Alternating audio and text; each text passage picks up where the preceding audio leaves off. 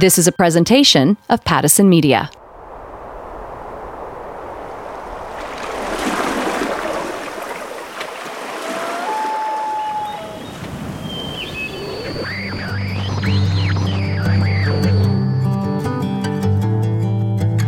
Amplify Canada is an initiative created by Pattison Media, designed to celebrate and elevate small businesses, the backbone of our economy.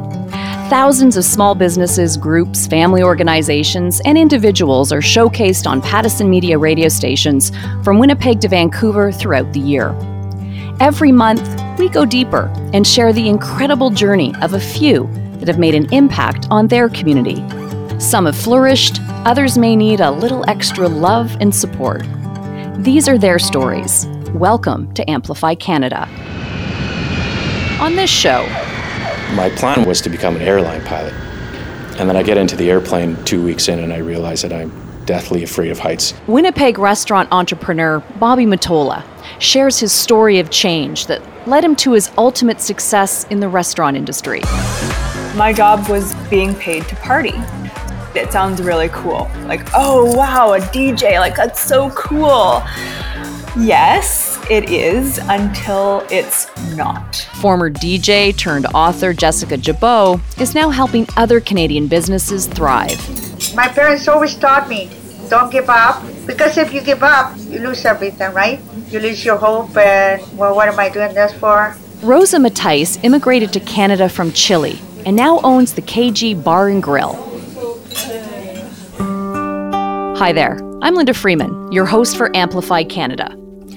We all can have times of struggle, self doubt, failure, and setbacks. Over the last two years, we've had loved ones die, entire industries shut down, jobs disappear.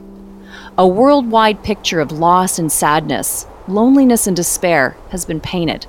But simultaneously, we are hearing stories of determination and optimism, finding the light at the end of the tunnel can change our trajectory. This country is built on small businesses.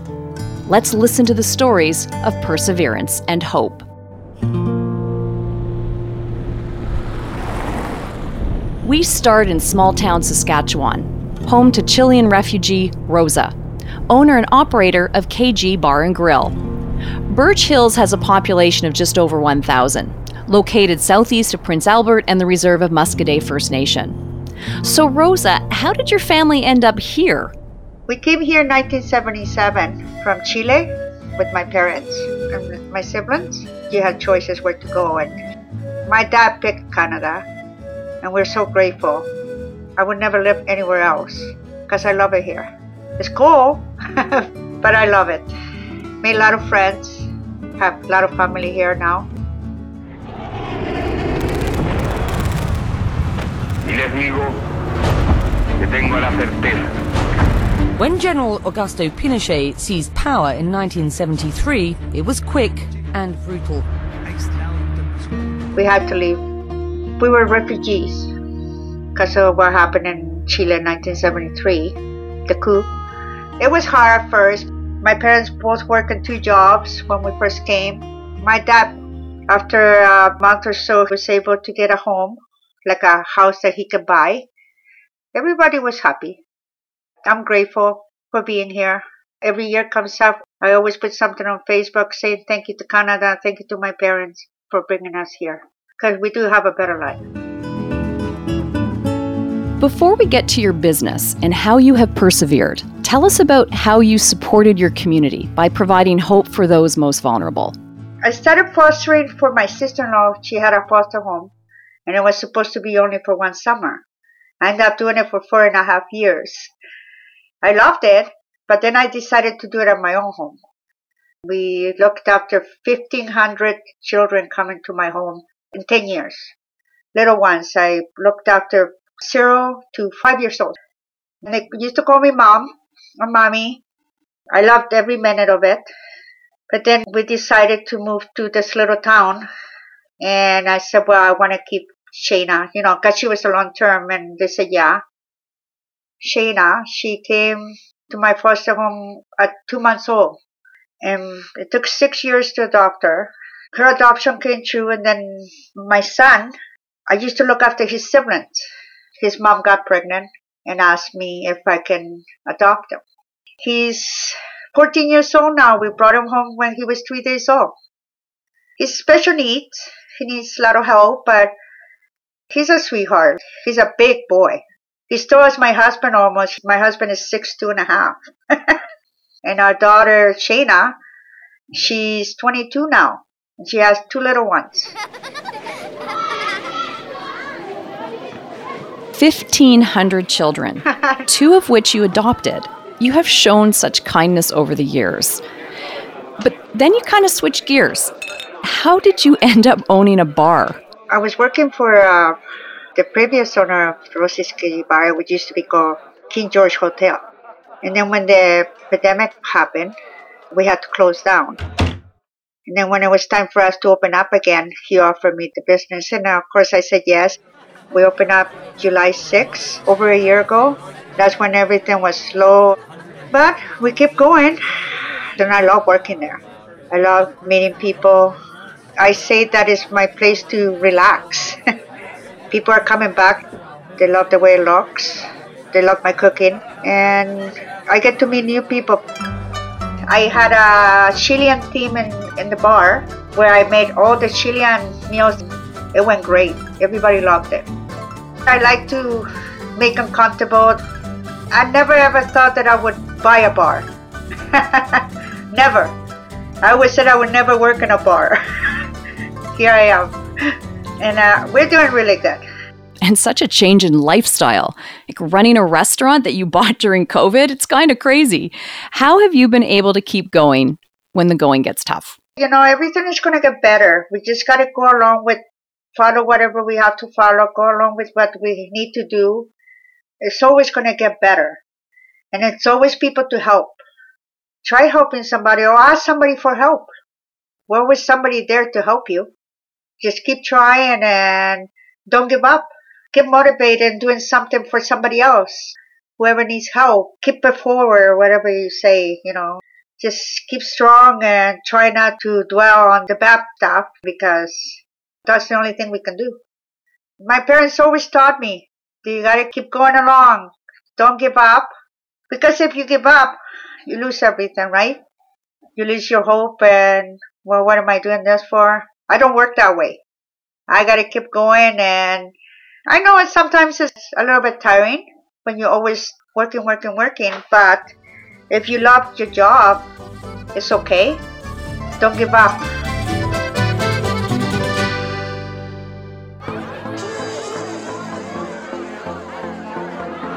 Don't give up is the definition of perseverance. And that is what Vancouver entrepreneur and Canadian small businesswoman Jessica Jabot teaches others.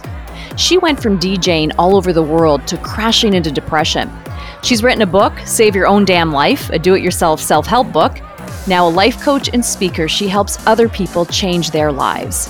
Jessica, let's go back to when you first began to struggle. I was about 29 at this time and I was really disappointed in my life. And to be honest with you, I had to come to terms with actually being depressed, which was really hard because I'd look around and be like, I have all the things that most people want. I'm living in LA. I'm this DJ, like very successful, traveling all over the world, doing what I supposedly love, quotation marks. But I was so lonely. My hobbies were drinking and hanging out with people who just like to talk about other people. It was just a very toxic environment. And I think so many people find themselves in that spot where on paper everything looks good, but it's not fulfilling inside. And, and that's where people then begin to really struggle and can take a, a deep dive. It is the worst feeling ever, you know, and that happens when your mind and your body and your heart aren't aligned.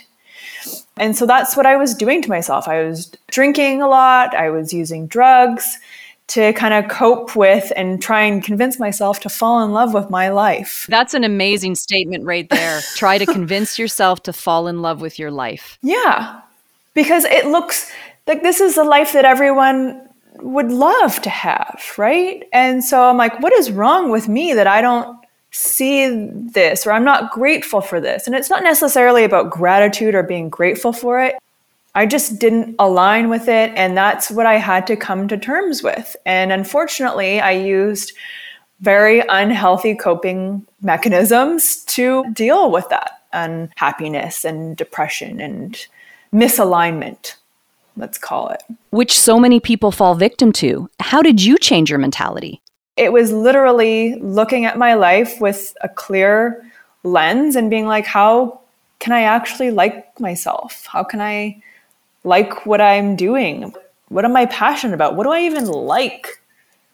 We get so caught up in the day to day stuff of like all the stuff we should be doing or could be doing that doesn't necessarily bring us any joy.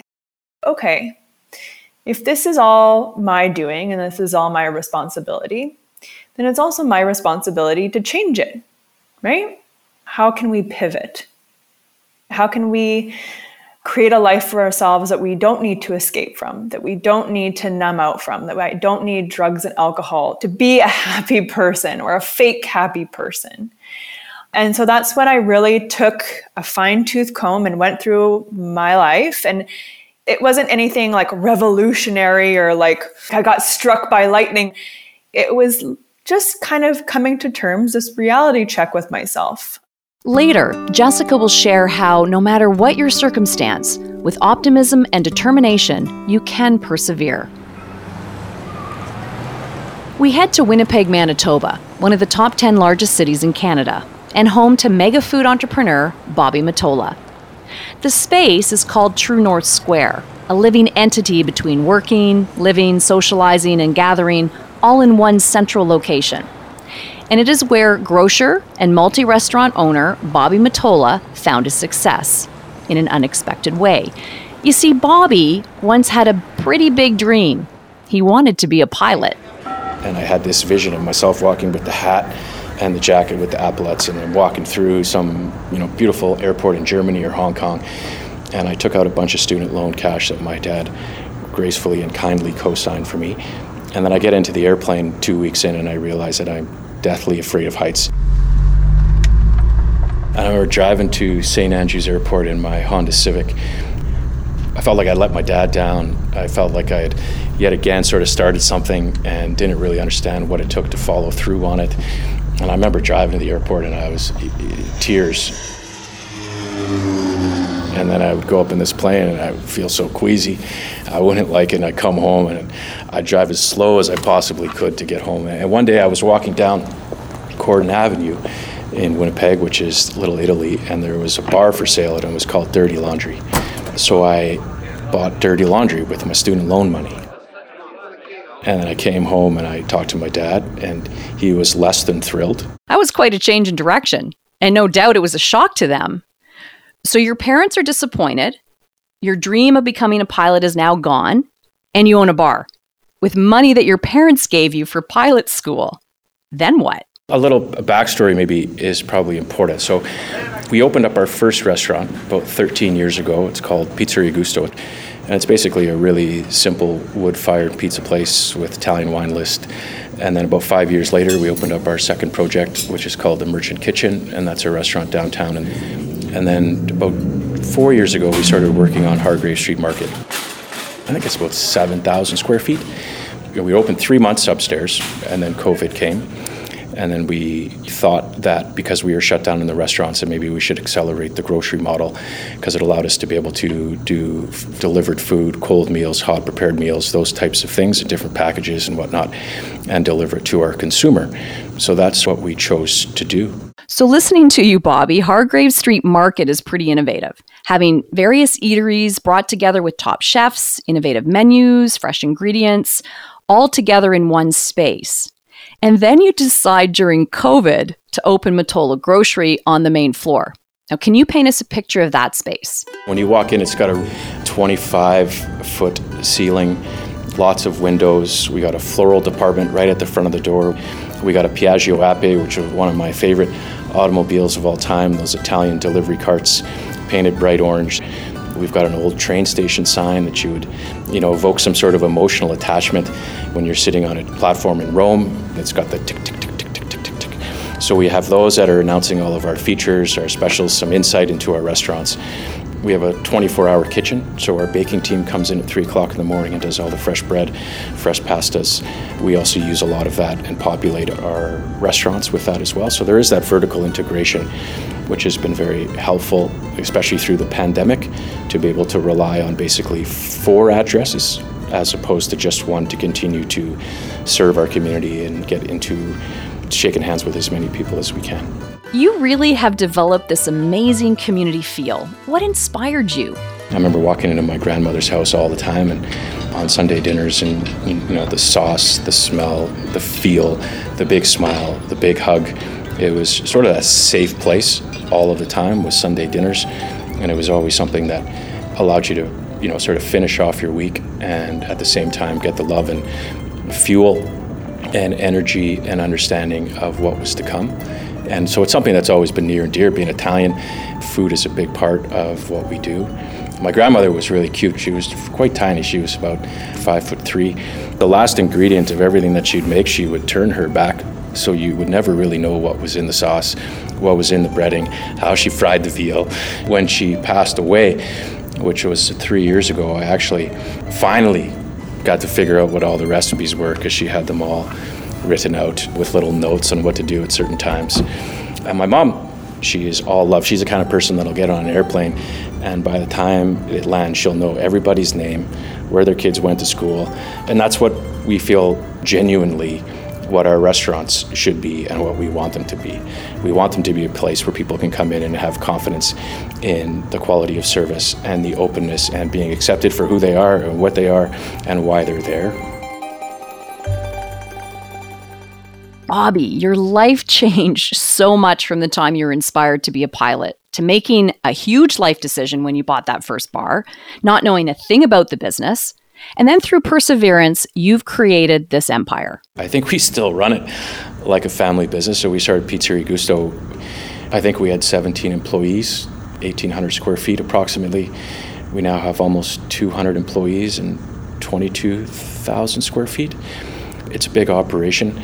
But we still run it the same way. Relationships are by far and away the most important part of what we do.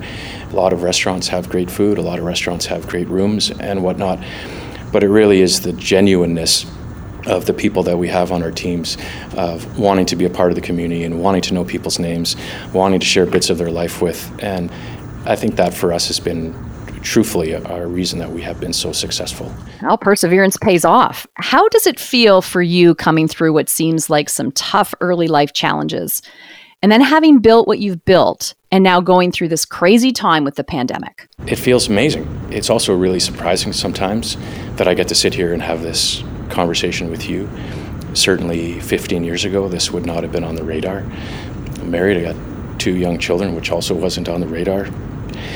And I think that early on, the stages of those things that I've gone through from an early age, it, it did teach you to be relatable. It did teach you to have a skill set that maybe I couldn't have learned in school potentially. It did allow me to become very, very humble, which I think when you say you become very humble, typically is not from someone that's humble, but it, it allows us to continue to be of service and to be of value. I know for sure that I wouldn't want to do anything else. I think the humility is the thing that's so beautiful. On top of that, the hope you kept while you were dealing with so much. It was a really, really difficult two years for everyone. My mom was sick early on, and all she wants to do is see her grandkids, and you can't see your grandkids, and you're having Zoom meetings with kids in front of them, trying to get them to talk to grandma and grandpa, and they're lifting up the phone and they're moving all around, and invariably those conversations ends in tears.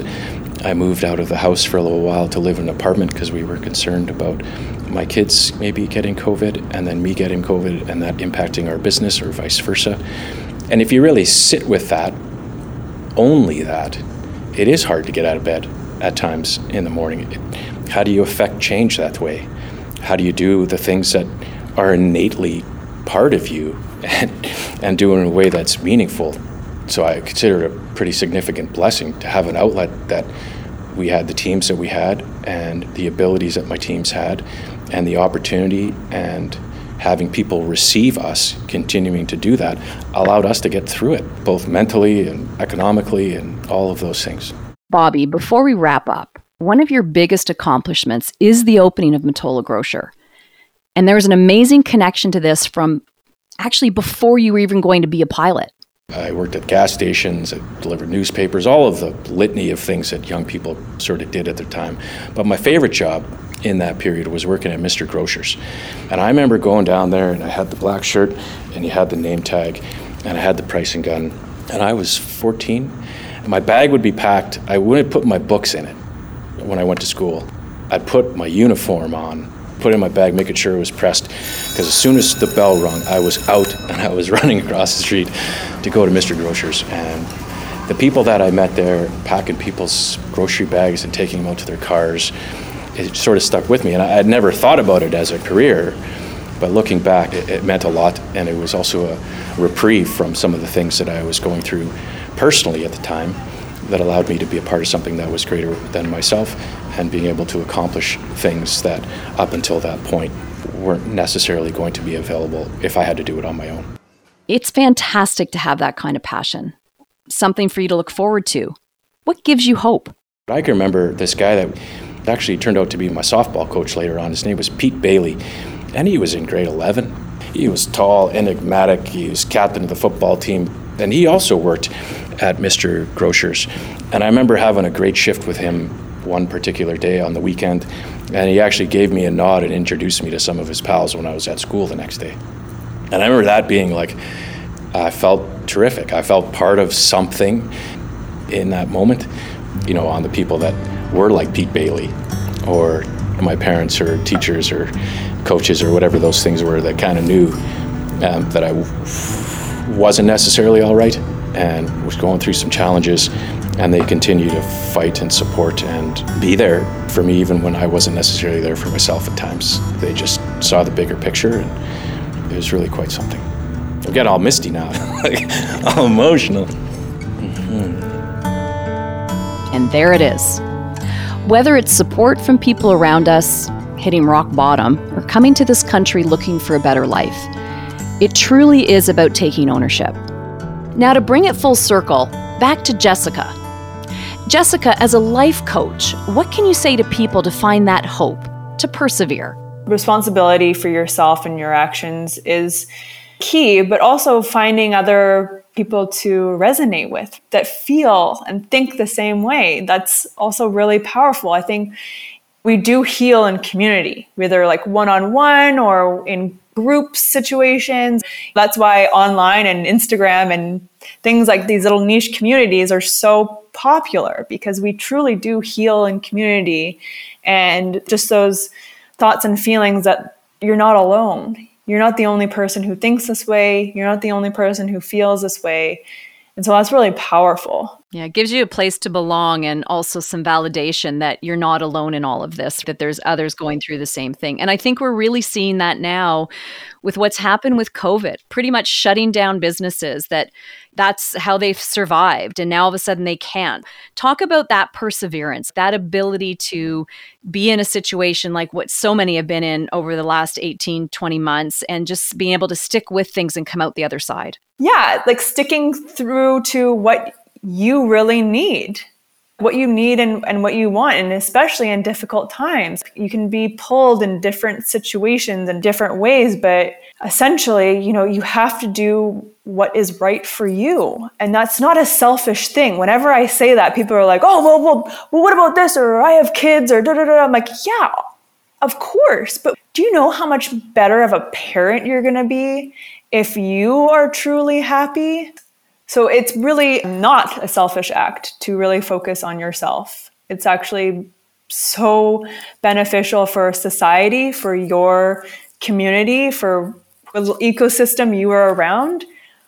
It serves everyone for you and our communities to be happy and healthy. Ain't that the truth? Ah, oh, nothing more Canadian than the sounds of skates and the smell of a hockey bag.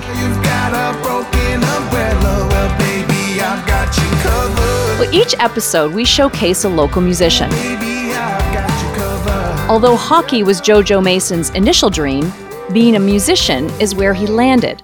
JoJo's story of perseverance, hope, and maybe a little bit of luck ties in beautifully to our conversation. From a dream of playing professional hockey to a life that could have taken a deep spiral down. I grew up playing hockey and I loved what I did. There's not many places in somebody's life where everything just makes perfect sense and all the BS just goes away. For me, that place is at the hockey rink that place is on the ice. That place is where I feel the most at home. So, of course, the way the life goes, injuries happen. Uh, I injured my back, and that was the end of it. When I lost hockey, right, I herniated a disc in my back.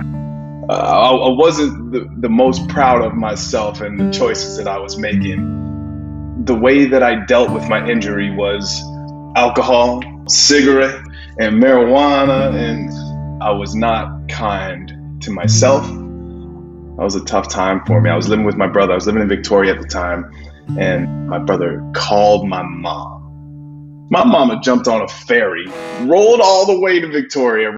All of a sudden, the doors fly open, and, and my mom comes through, all five foot two of her grabs me by the ear and says, Let's go.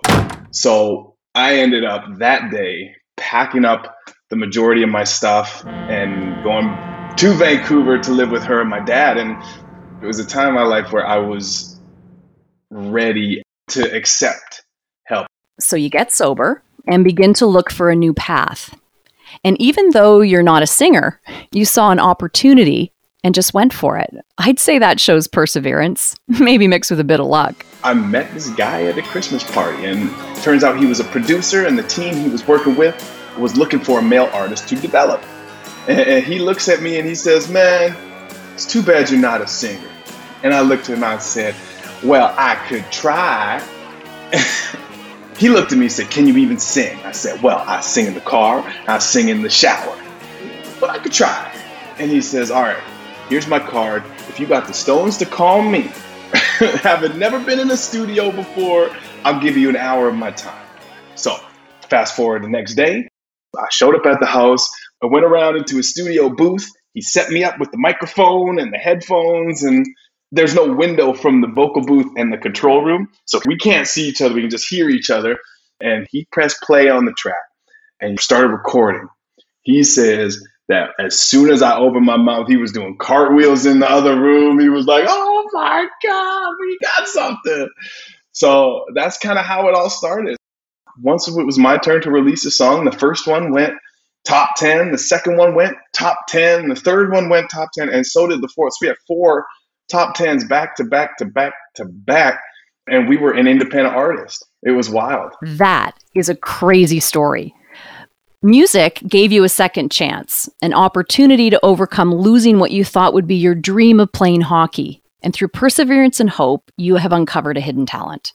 Jojo, earlier, our life coach Jessica talked about using social media to connect with community, and that's exactly what you've done. To help spread hope, you started to connect with fellow artists and other people for a series called Mental Health Mondays. I leaned heavily on a lot of people, but also let them know that they could lean on me too, right? Like if we're going through it, shoot, let's go through it together. And and that was part of the reason I started the Mental Health Mondays was because I needed a place to vent. I needed a place to, you know, spew my truths and talk about how I'm feeling. I've been cruel to myself.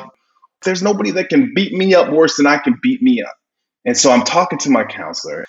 She looked at me and she said one day, she said, Jojo, I can't stop you from treating you the way that you treat you. But I hope that you start to recognize when you do start to beat yourself up, get a smaller stick. I hope you've gotten yourself a smaller stick. You have had so much to be proud of. In your six years since breaking into the Canadian country music scene, you've had quite the success with several top 10 tracks, so congratulations, JoJo. Broken Umbrella is your latest single. Can you give me a favorite line or two? One of my favorite lines is when your skies are all gray, I'm gonna bring you some cover.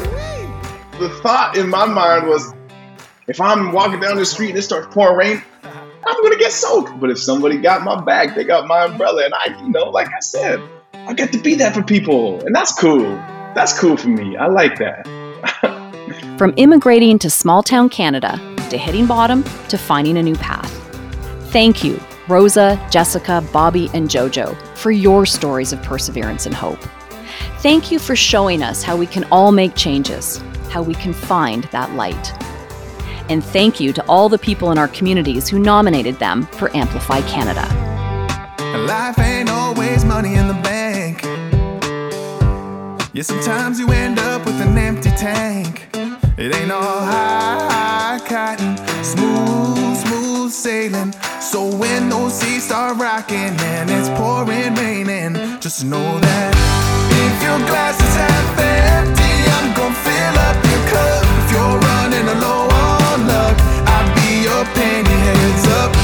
When your skies are all gray, I'm gonna bring you some color. You've got a broken umbrella, well, baby, I've got you covered. Mm, baby, I've got you covered. So whenever you're having one of those days, and the world ain't on the same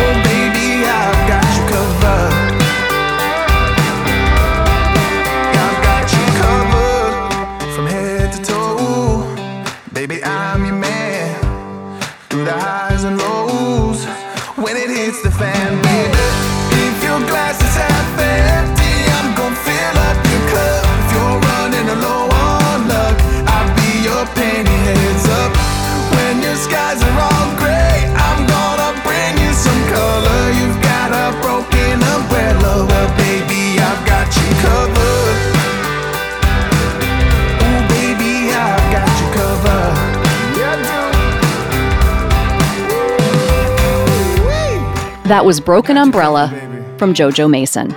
You can find him at jojomasonmusic.com and on YouTube and Spotify. You've been listening to Amplify Canada, an initiative created by Pattison Media, designed to celebrate and elevate small businesses, the backbone of our communities. For more information on this program, go to pattisonmedia.com. This is a presentation of Pattison Media.